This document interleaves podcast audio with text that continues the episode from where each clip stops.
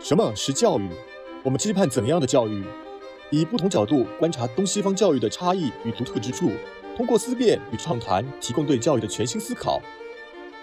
欢迎收听 K 十二教育谈话节目《无问东西》。不知道现在的听众朋友们有没有感受到，现在的教育呢也越来越元宇宙了。试想一下，每日的作业通过电脑端来完成，老师呢在云端批改作业后生成可视化的数据，学生的正确率、失误率、学科兴趣指数都能够被转换成百分比。当阶段性的调整之后呢，学年末一张完整的学生数据档案就可以告知家长。本学年当中个人的这个战斗值是不是听上去有点科幻呢？但当下全球比较一些顶尖的学府呢，确实已经能够去实现部分的这个刚才所说的内容了。那么本期节目呢，我们就来聊一聊校园数字化的那些事。这期的节目啊，非常的高兴啊，请到的特邀的嘉宾呢是来自伙伴云的这个产品经理啊，校园数字化负责人陶成毅。陶成毅和大家来打一个招呼好吗？嗯，好的，大家好，我是陶成毅，毕业于北京大学，目前在伙伴云这样一个零代码、低代码赛道从事相关的一些事务。然后呢，也是因为自己之前对教育行业比较了解，所以目前是校园数字化的一个项目的负责人。然后很高兴能够做客《无问东西》节目，因为其实。之前和这个我尊称陶老师吧，就我们其实是在这个即刻上面啊，通过一个即刻 apps 的平台上，我发现哎，他正在从事校园数字化这一块。那么正好呢，我们这个节目也是一直在这个深耕和探讨关于这个教育话题的啊。那么一拍即合，我们前期沟通了一下，有了这样一期节目的一个初衷。在节目开始之前的话，其实大家有听到这个陶成毅有说自己是来自于这个北大啊，那么相信他自己的一个教育的经历，或者说。嗯，这样一个教育背景，大家也会比较感兴趣。那么，跟大家来聊一聊你自己的一个教育的成长经历是怎么样子呢？我们就从这个初衷和大家分享一下，好吗？嗯，理解理解。虽然可能大家会比较注意到我北京大学的这个背景，但是其实我从小到大在成长的过程当中，并没有说可能一开始就瞄准了名校啊，然后去学习去做。但是我内心确确实实是一直对教育非常感兴趣的。呃，刚刚说从初中开始说，但其实我从小学大概二三年级，稍微有一点对那个人生未来远大理想、抱负啊之类有这样的想法了以后，我当时的想法就说我的人生理想是想当一名老师。然后我到初中的时候，这个理想就升级了。我觉得不想当老师，我觉得当老师不够，只能影响一个班的学生。所以我到了初中，尤其初三的时候，我想的是要自己办一所学校，可能类似于有点民民办的那种，有有一点自己的自由度的那种。然后到了高中的时候，大概接触了一些，比如说，哎呀，这个区县的高考的录取率呀，清华北大的分数线呀之类的这一些。慢慢的，我开始想说，我只做一所学校，只做我一点点的事情，可能不太符合我内心对那种教育的理想。所以我心想说，我以后如果我真的能考上北大，或者说做一些教育行业相关、教育政策相关的事情。我想要去制定一些政策，能然后能够影响，比如说让全中国每一个区县或者大概那样人口量级的这样一个地区都能有一所中学，每年都能稳定的出那么一两个、两三个清华、北大、复旦、交大这样的学生，因为这个可能在我心目当中是一个 O OKR 的 O，就是能达成那样的愿景的话，那就基本上说明了整个全国范围内的教学的资源的分配也好，生源的就近入学也好，它会是一个比较均衡的。状态，所以这个可能是我自己对于教育这一块东西的一个历史的理想的演变。那么对于我自己的学习经历的话，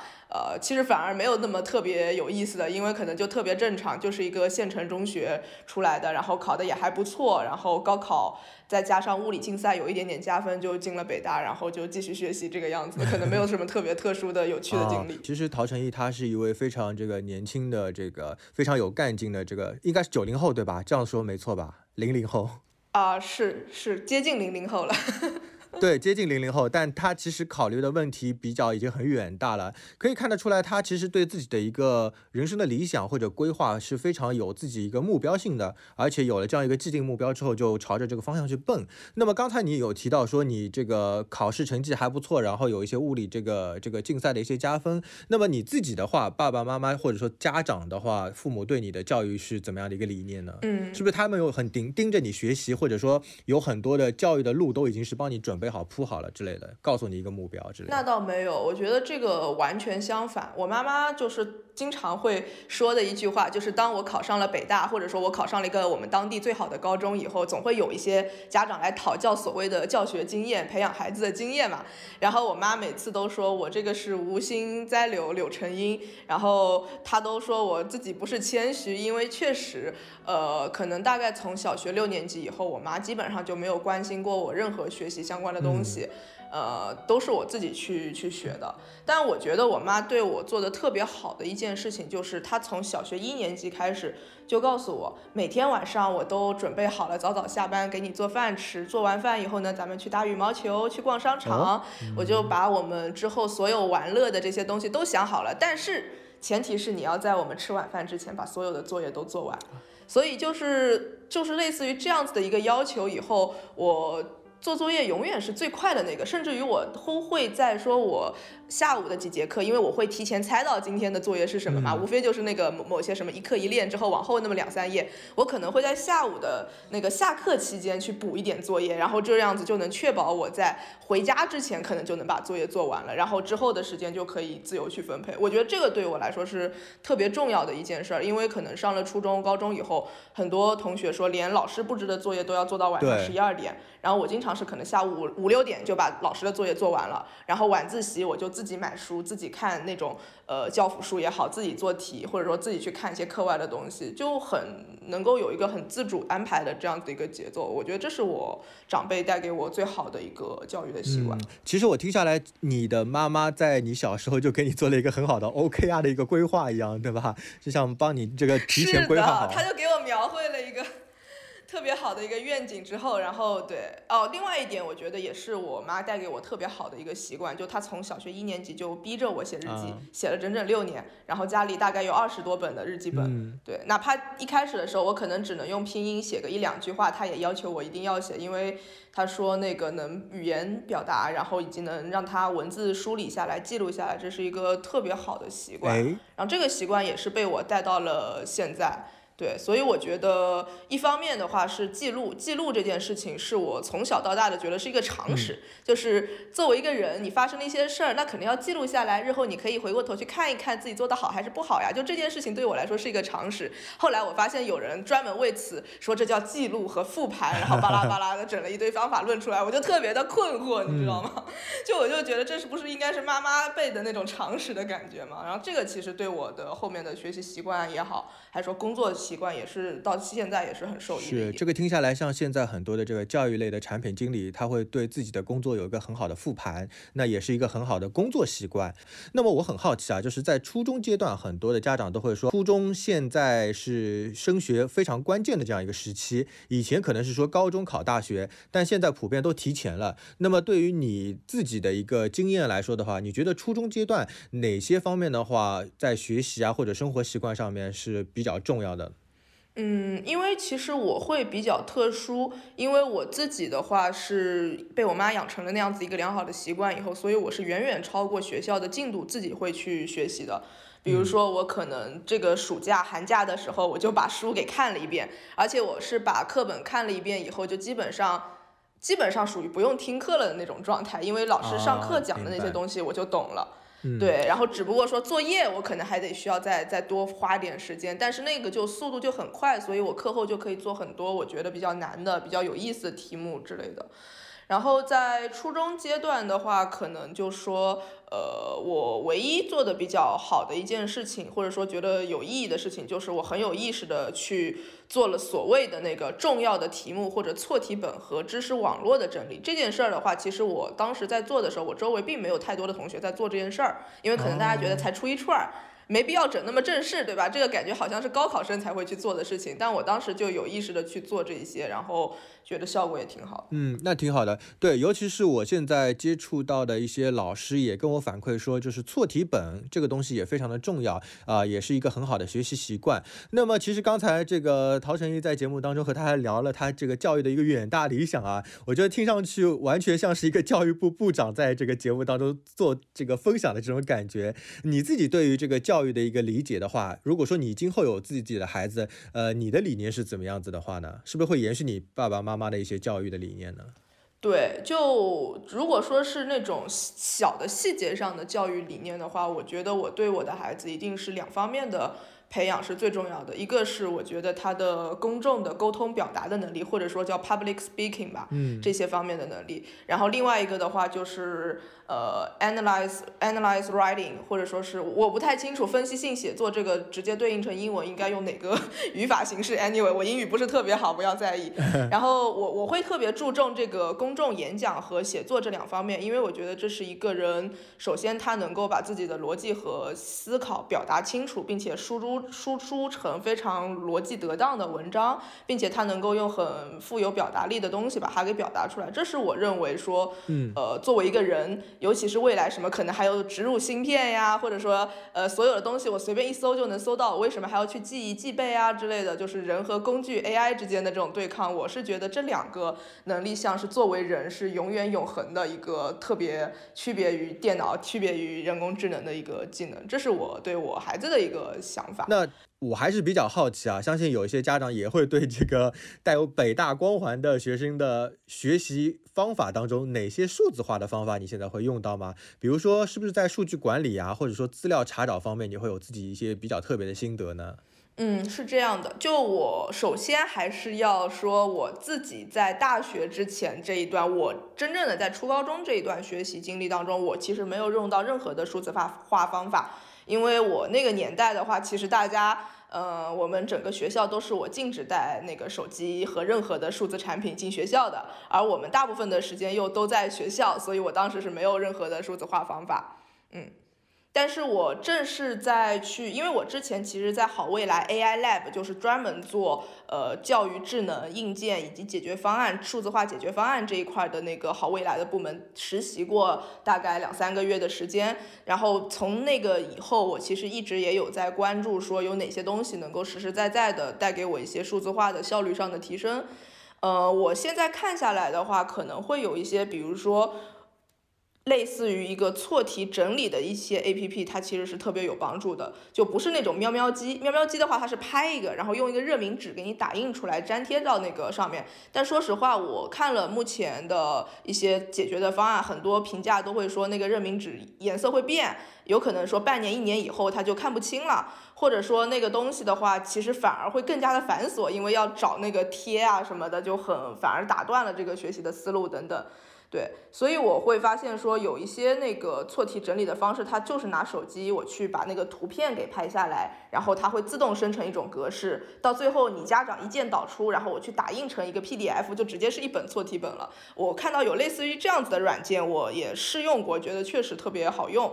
然后另外的关于数据和知识管理的话，我其实特别喜欢用飞书，就是飞书文档里面的东西。啊，我应经常会做一些资料的一个整合，包括各个链接的一些互通。嗯，对。但这些东西可能没有那么适合说中小学生去使用。对，比较适合大学生，对吧？在学校园里面的。对，特别适合大学生。嗯，那高中生呢？高中生阶段他可以用这种，应该也可以了吧？现在的话。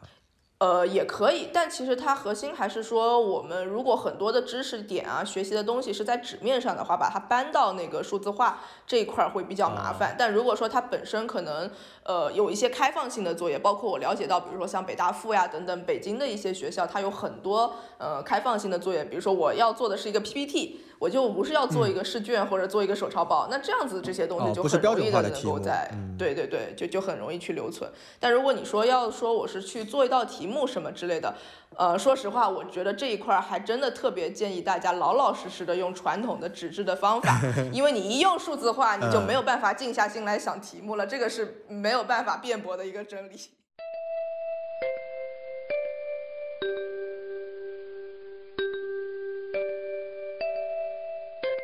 其实从节目当中刚才听到，呃，陶成毅他对这个信息的分析啊，啊，信息的整理和记录啊，都有很。读到的自己的见解，都是一些现在的这个国际教育理念当中也非常重视的这一部分。那么今天我们这个节目的话呢，是要着重来和大家分享一下关于校园数字化这一部分，也正好呢是陶成毅近期在研究或者说在了解的一些话题。那么首先的话，这个陶成毅能不能跟我们来分享一下，呃，数字化的这个对教育的好处，它的意义或者说弊端大概在哪里呢？就你的观察下面。其实我们聊到校园的数字化，首先有些人会想到什么数字硬件这一块的，比如说呃那个校园的进出的那些门禁卡，或者说是数字的智慧班牌，班牌前面每个人的班牌班级前面都会有一个显示屏，或者说我们可能教室里安装摄像头，然后去去控制、去观察那个大家的一些身体语言表态啊，还有说什么智能的头环啊之类的，教育平板啊之类的。那很多人可能会关注的是这个硬件方面的东西。但也有很多会关注到一些校园软件方面的，比如说我们可能一些老师的审批流程、老师的值周值日表，然后一些签到等等过程，我们都用在线的数字化的东西去进行一个数据的记录，而不是之前可能全都是那个老师自己去打印的那个 Excel 表。然后，当然 Excel 表其实相对于之前的那种纯手写，也已经是一定程度上的数字化了。对，所以其实就是会有特别多的、特别多种类的这种数字化、智能化和智慧化的这样的一个东西。呃，整体上来说，他们对学校的作用肯定是利大于弊的。利它在哪里？就在于说它能够节约老师的这个工作压力，提升老师的工作效率，让他们把大量的那些呃，比如说抄表格呀、对表格呀、找数据呀、呃跑流程啊之类这样子非教学化的时间给节约下来，这样他们才能够把这个自己真正的脑力和精力、体力放在学生的沟通交流和自己的那个教学的成长上面。对，这是我觉得利的一个方面。然后另外一个点的话呢，就是利它可以把一个老师的优秀师资的资源无限的复制，然后去赋能给其他的可能暂时没有那么优秀的老师。我举个例子，就比如说最简单的，就是把一个老师的好的课程给录制下来，并且进行一个剪辑，然后发送给其他的老师，让他们去观看。这是最简单的一个在线教育或者说互动学堂的一个过程。那么另外的话呢，也有可能说我们可以去建立一个问答的论坛啊，然后让里面老师和学生同学提问，老师去解答。那如果说有一个特别好的、特别妙的解答，对针对某一道题有一种特别奇妙的一种理解思路的话，那就很多人都可以看到，而不是说我只是想到了这个，然后我给我的班里的人讲了一下，那我班里的人记住了没记住，那可能就没了，他就没有办法达成一个特别好的公开了这样子一个交往的渠道。对，然后还有一点的话，我说实话，我会觉得稍微有一点点呃争议性，就比如说在教室里安装摄像头之类这一个事情，其实很多人会说这是过度监管，或者说这是一个对学生隐私权的侵犯，但是我觉得我其实对他持一个中立的态度，因为你要看说拿这个工具去做什么样的用途。如果你说是在摄像里放一个摄像头，然后监测所有学生的那个表情，然后边上打一个专注度打分，现在这个同学走神了是六十分，巴拉巴拉，然后我要给你丢一个粉笔头，或者说给你一个提醒，然后让你专注度百分之一百的来听课，这个我认为确实是过度监管，因为你不可能让学生处于一个机器人的状态，一直在听灌输啊之类这样的东西。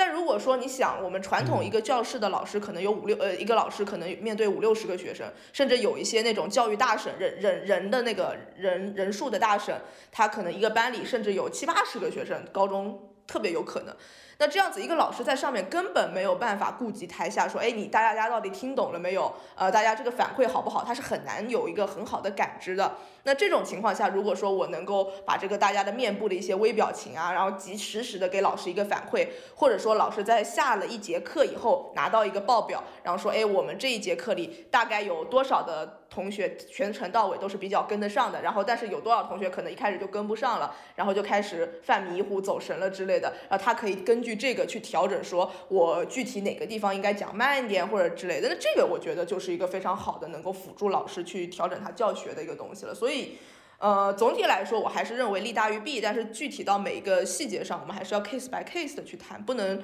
统称说，呃，教室里安摄像头就是好或者就是不好。嗯，是的。那么其实陶前一在这个之前的这个行业当中也了解了非常多的一段时间，那能不能就一些比较有趣的点，或者说你所观察到的一些呃数字化的进程来跟大家分享一下呢？比如说你刚才说到的像学生卡啊啊，然后这个每个教室前面有一个数字化管理的这种黑板啊。啊，分享一下我们现在数字化推进当中，校园当中哪些比较有趣的案例吧。嗯，好的。呃，说到有趣，其实我们做的大部分事情都不是特别有趣，因为就像我刚刚一开始提到的，数字化这个事情对学校的帮助来说，不是喧宾夺主，不是有做的多么酷炫、高大上，然后吸引眼球的那种东西，那种东西其实都是华而不实的。我们真正要做的就是让老师成为这个教学的主体，而我们做的就是说。怎么样去减少老师一些重复性的或者没有意义的流程性的工作，然后让老师能够把更多的精力放在教学这件事情上面。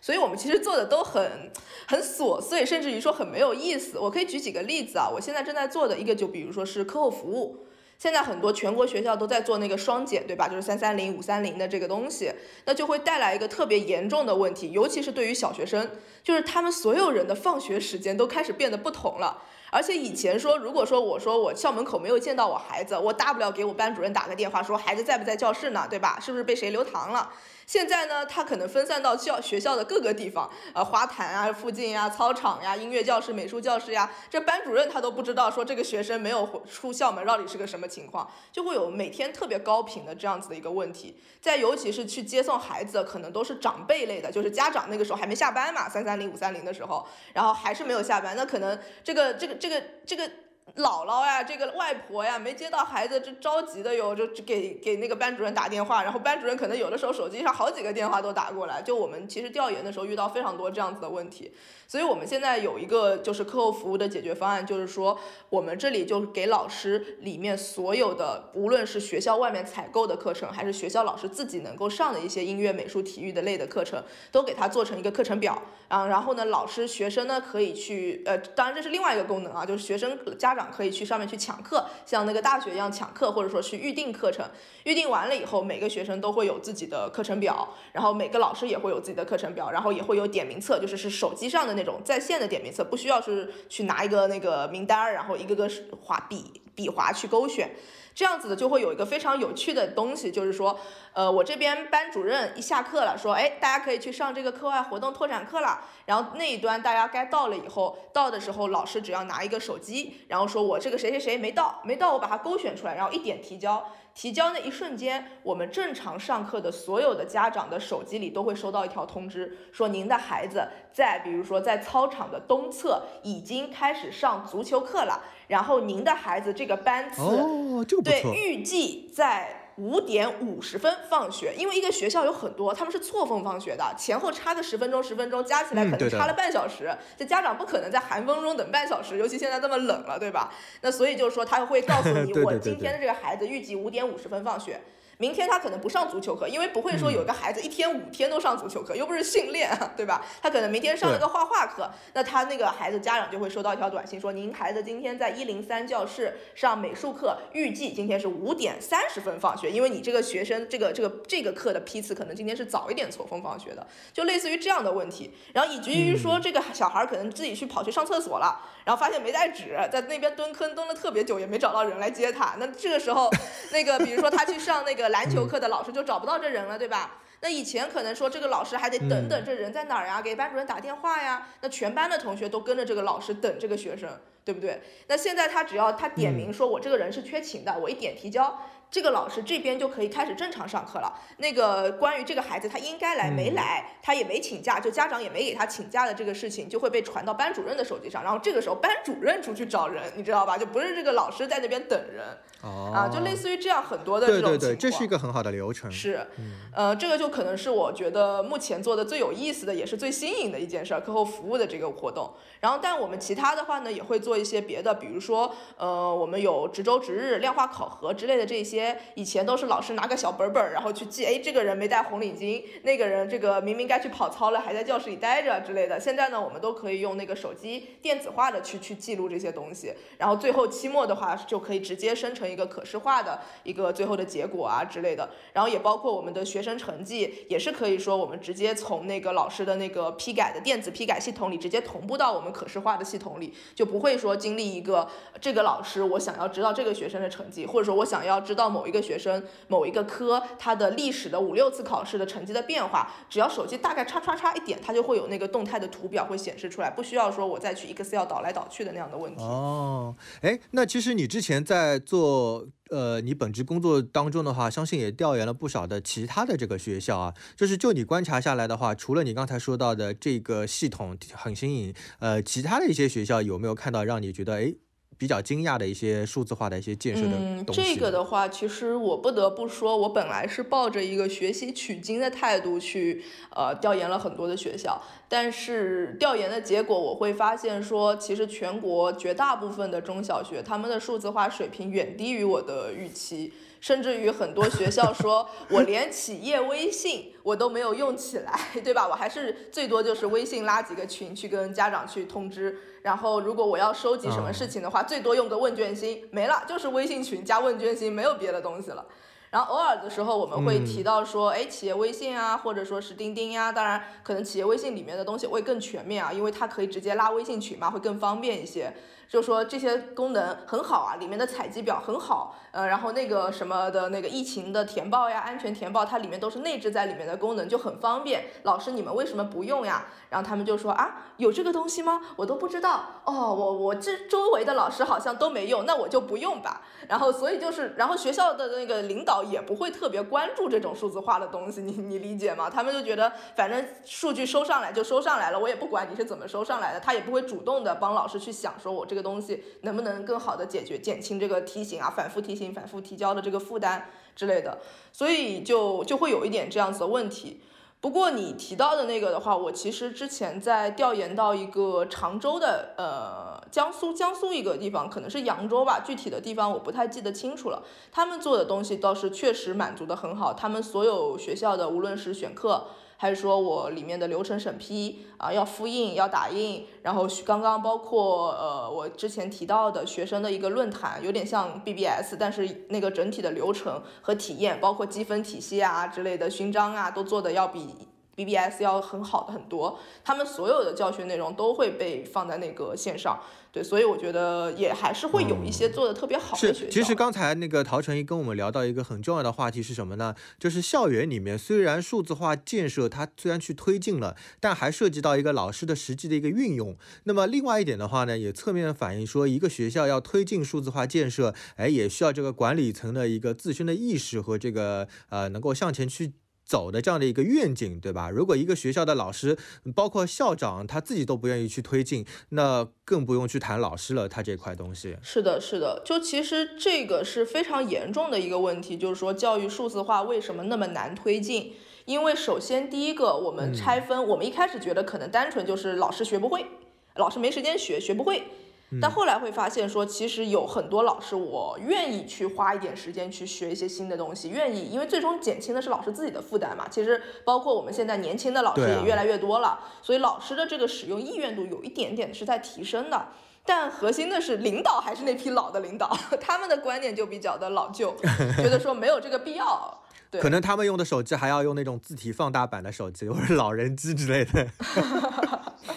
确实，确实有。对的，对的。其实的话呢，我们现在呃，在学校里面也会有很多这种开发的公司啊之类的。那其实陶成义他就是在这个伙伴与公司，对吧？我不知道怎么去具具体的解释或者定义啊，能不能跟大家解释一下你们在做的一些东西是如何推进校园数字化的呢？嗯，好的。就我们伙伴云这一家公司，其实做的是零代码、低代码这样子的一个数据协作的产品。所谓叫零代码数据协作，就是指我们可能不需要传统统的意义上的开发人员去花个几个月甚至上年的年把的时间去开发一个，比如说食堂的订餐系统呀，或者说我刚刚提到的课后服务的这个选课以及通知的系统，像这些图书馆的借阅系统啊，包括之类的这些系统，可能如果传统开发都需要至少几个月的开发周期。但因为我们是一个零代码的一个平台，我们其实可以实现说通过一个拖拉拽的形式，比如说把一个按钮拖过来，然后我上面右键选择说这个按钮会跳转到哪里。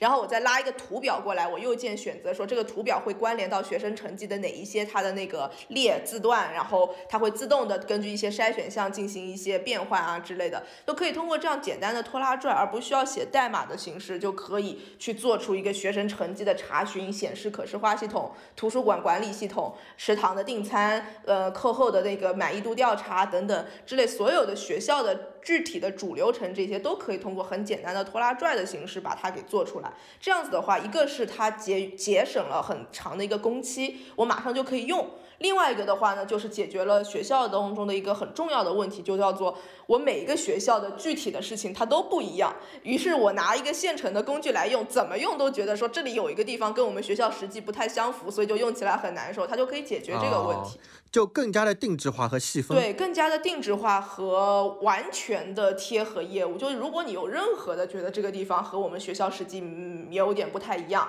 那只要你这个学校有那么一两个呃懂信息、懂技术的网管老师，那肯定是有的，因为毕竟学校有电脑课呢，对吧？那只要他稍微是懂一些这个技术的，他大概可能花个三五天。甚至于学得快的人，可能一两天就能非常熟练的掌握我们伙伴云的这些技术，然后就可以他就可以自行的去搭建系统了。或者说，我们也不会让他从零开始搭建，我们肯定也是给了一个大的模板，你只要针对你学校的情况进行简单的修改就行了。这个是学校的 IT 部门是绝对可以。那现在的话，主要是针对哪些这个学段的的这个学校呢？呃，我们其实全学段都有针对，就包括小学。小学我刚刚提到到的课后服务，其实就是主要是小学，因为到了初中，这个孩子。就是没出校门，有没有出校门，可能家长根本不 care，因为他都不来接了，他都让学生自己回家了，说不定。然后这个就是主要是针对的是小学的。那我刚刚提到的一些成绩的分析呀，包括图书馆的借阅呀之类的这一些，其实就是会更多的偏向于初中和高中。他们就是不同的学段都会有不同的系统的侧重，这也是我们那个伙伴云产品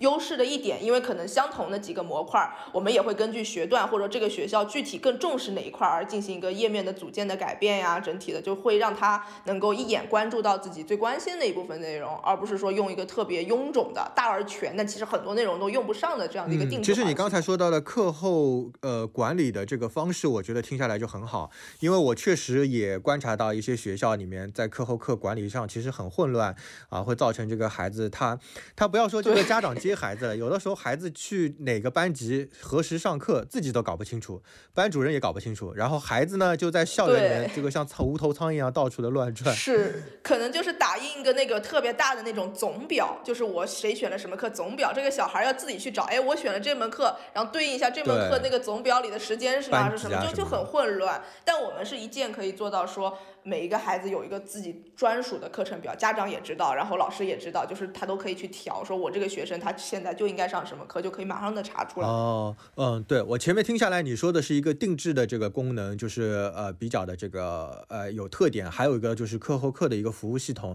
那么听下来就是说你们像是一个购物篮的一个购物车，然后学校根据自己的需求往购物篮里面去放东西，然后组成一个适合自己学校的一个产品，对吧？嗯，也可以这么理解，因为我们有非常多的各个的模板。然后学校就可以说，哎，我需要这个，我需要那个，把那个模板都给下载下来，进行一个简单的拼接。然后这个拼接我刚刚也提到了，学校 IT 部门他只要有一个人能学个那么一两天的时间，就能非常熟练的掌握这一些操作的技巧，他就可以根据自己的学校的情况去进行一个呃剪裁，去进行一个拼接，然后就可以形成自己学校的非常独属于这个学校的一个系统了。嗯，其实我们说到这个校园数字化的推进啊，涵盖了这个方方面面，呃。我最近呢也在网上看到一条新闻，就是说有一个叫中国计量大学，它推出了一种双面的取餐柜。这个的话呢，它也是跟这个饿了么来合作的。呃，这条消息的我也是跟大家来分享一下。这个希望不知道陶成一这边是不是有一些什么启发？它呢是放置了那个双面的取餐柜，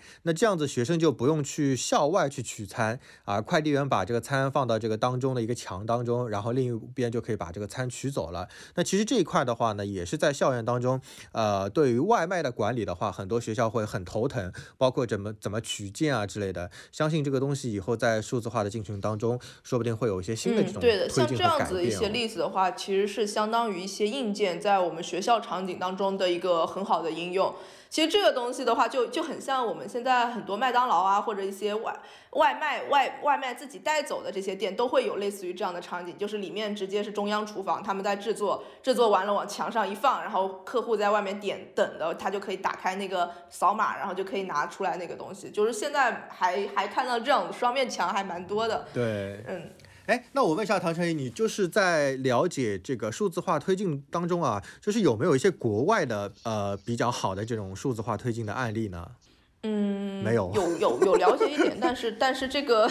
没有特别好的能讲出来的那种，应该不太好讲。我看到一个案例还挺好玩的，你听听看是不是这个东西以后在国内的话也很适合我们国内的一些孩子。他就是在谷歌的话有一个呃硅谷他们那边做了一个叫 Out School，就是 A L T。呃，S C H O L 这个你有听说过吗？Out School？哦，我我我有点了解，但没有仔细的去看。哦，我之前的话也是在另外一档节目叫《硅谷幺零幺》当中听到的这样一个话题，挺好玩的。然后他们的话呢，也是通过各种的这种数据分析啊，或者说可视化啊，就像你说的，他很多的作业的批改和这个校呃校园沟通，老师和学生的沟通也是在这个线上来进行完成的。那么他完成之后的话呢，也会有这种可视化的一个图表，这个。给给到学生去看，那么它当中最有趣的一个点是什么呢？就是它这个学校不像我们传统进到学校里面说老师上课啊，把书翻到第几页，它是一开始的话，学生跑到学校就会有一些任务卡，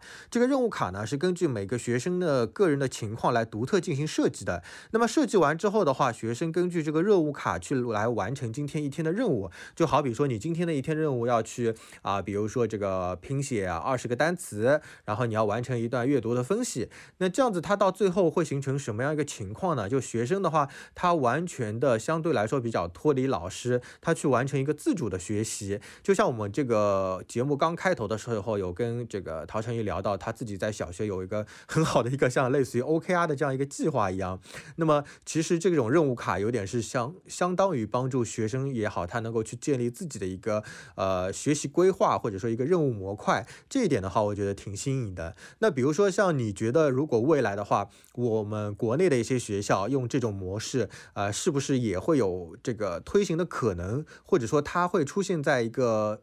呃，它会出现一个什么样的问题？可能我们还没有预见到。但其实你说的这个更多的，与其说它是一个数字化的一个结果，还不如说是一种教学方式或者是教学途径的一种改变。对，然后这一块儿的话，其实我之前也了解过蛮多的，就包括说什么翻转课堂呀，什么颠覆式学习啊，或者说是自己的自适应啊等等的。呃，这一块儿我其实依然坚持一个观点，就是在我国的基础教育的阶段，其实这一块它不适宜作为一个主要的学习主线去推进。呃，我们现在的很多的学习任务，说实话，嗯，你没有太多的一个自主的一个变动的空间，比如说。